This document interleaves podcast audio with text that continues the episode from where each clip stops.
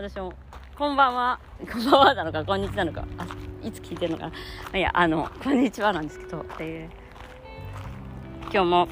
ご視聴ありがとうございます。山本由美です。えっとですね、今日は、パートナーの名前を呼ぶのはすごくいいよっていうのを、あの、お友達のね、美香さんのブログで読んで、うん、なんかその、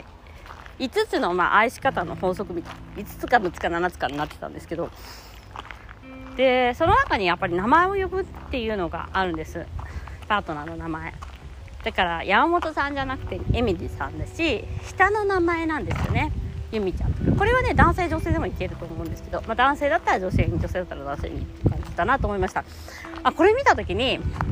ああなるほどって思ったんですよね、まあ、名前を呼ぶって結構、まあ、お父さんと呼ばないとかお母さんと呼ばないとかママパパの関係にならないっていうのはあのすごくあの、まあ、理にかなったというか、まあ、皆さん言っていることで、あ、本当にその名前っていうので自分自身山本恵美っていうものを愛してほしいというところから来る私っていうものを分かってほしい。だからママとかお母さんとかねとかじゃなくてエミリーと呼んでほしいというところですね。でねこれねこれはね悪用できるっていうところがあって私ね、あの若い頃に結構、まあ、その、モテてた時期やってたのはこれでしたね。あの、相手の名前を呼ぶ。山本くんじゃなくて、コージくんって呼ぶんですよ。そこでもうね、一段世界が違ってくるんですよ。その、一歩リードしちゃうんです、そこで。そのね、あの、それは、なんかその人たちもちょっとドキッとするんですよ。あ、もうね、これはもう年を変わってね、おじさんほど聞いたかなって確かに思っていて、この技はモテたいと思ってた時ね。誰からモテたいと思ってたからそんなバカなこと知ったんだけど、あの、だからおじさんっていうのはやっぱさ、おじさんっていうか結婚、私、今見たら私から見たら若い人なんだけど、その私が若かった時にはおじさんだった、30代の人ね。で、おじさんはさ、やっぱさ、家でさ、あの、名前呼ばれてねえんだなって思ったんだよね、その時に。なんかすごい、喜んでくれるっていうのが、嬉しいっていうよりは、なんかね、伝わってきちゃうのよ。でも私はその時に全ての男の人とに愛されたいと思っていたので、すぐ一歩リードしたいと思ってたの。他の女の人よりも。ちょっとマウンティング思考が入っていたので、もう超恥ずかしいんだけど、これはめっちゃ聞きますよ。あの、なんかさ、えって思うじゃないですか。でもね、あの、えって思うけど、あ、それ名前で呼ばないでくれるとか言われたことなかったですね。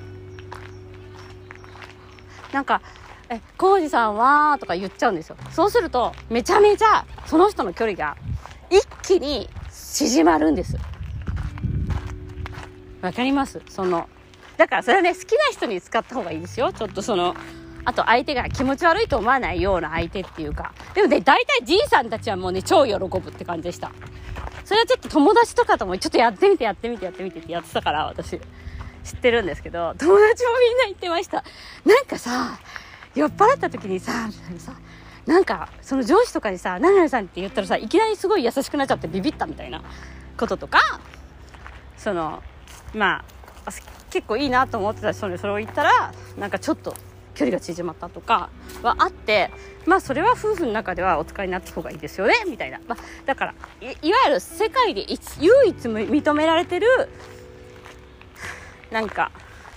愛の遊びをしていいのは夫婦だからみたいなところがあってなんかそういうのをまあやっぱり悪用しちゃう人もいるわけじゃないですか。私私の若かった頃のように。悪用してはふんふんふんみたいなやつもあったわけじゃないですか。ね、だからあのこれはすごくあの大切なことだと思いますね。確かに名前って。言っていうかまあ使えんなと思った。でででこれは子供育てとかにも使えますね。なんかちっちゃい頃はよく名前を呼ぶんだけど大きくなるとなんか名前を呼ばなかったりとかすることがあるじゃない？お姉ちゃんとか呼んじゃったりとか。これやっぱり名前呼んであげるっていう子供に対しても名前ってだからすごい大切ですねそう考えるとね。なんか海外だとやっぱりあの夫のことも名前で呼ぶことが多くて私はもうなんかパパとか呼ぶのは私のパパじゃないから君君丸みたいな感じで、まあ、逆に夫がママがそう言ってたとか言われるとなんかそういうなんかそれはちょっとムカつくんだけどって思ったこともありますがあのまあ結局私が使っていればやめるんですよね。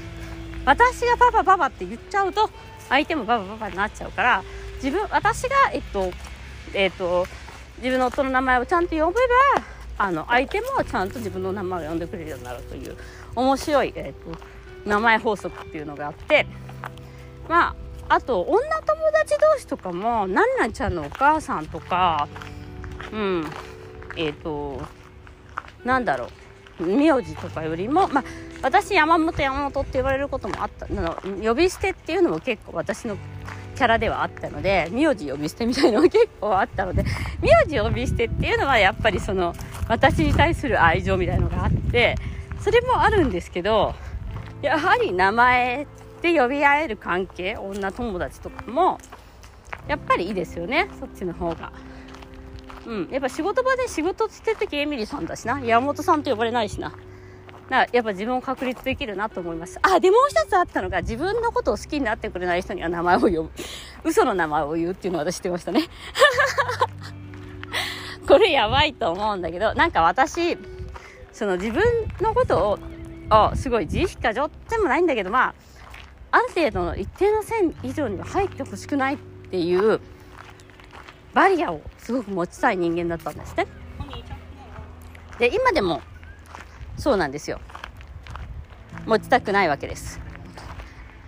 だからえっ、と私と合わないなとかなんかもう探しても欲しくない人、まあ、Facebook とか探して欲しくないじゃないですか。この見つけたみたいな。ああいうのすごいうざいなと思っているのでまあ私好きじゃない男性女性もそうかな、まあ、自分の名前言わなかったりしますね。それはね今はあんまりやないけど若い頃は結構やってた。なんであの人、エミリーのことあんな変な名前で呼んでんのみたいな。なんでサチコさんとか呼んでんのみたいな。え、そう？みたいな。でもなんか私あんまり好きじゃないってなんか名前も覚えてもらいたくないって思ってるところがありましたね。若かったからね、それは。だからやっぱりその名前、私自身はやっぱり名前のバリアってあるなと思ってます。ね。だから、なんかその、やっぱり呼ばれると、あの、パートナーは嬉しいんだなっていう。それは自分もそうだから、やはり名前を呼ぶ文化っていうのをでこれもインナーチャイルドの あの負の連鎖と一緒でやっぱり名前を呼ぶのが難しい人って両親が名前で呼び合ってなかったからだと思うんですよ。うん。まあねそのだからやっぱりそのセクシャリティの問題を抱えている方っていうのはその2人のコミュニケーションの何かが問題があるのでこういうまあ基本の木みたいなところから直していくというか、まあ、挑戦してみるのも確かにありだなと思ってなんかちょっとね目から鱗だったんです。いやっていうかね過去のその使っていた技があまりにもあまりにもすごい無意識もあったけどめっちゃ強力だったんだよね。モテテクの一つだと思いますよ。っていうかねねあの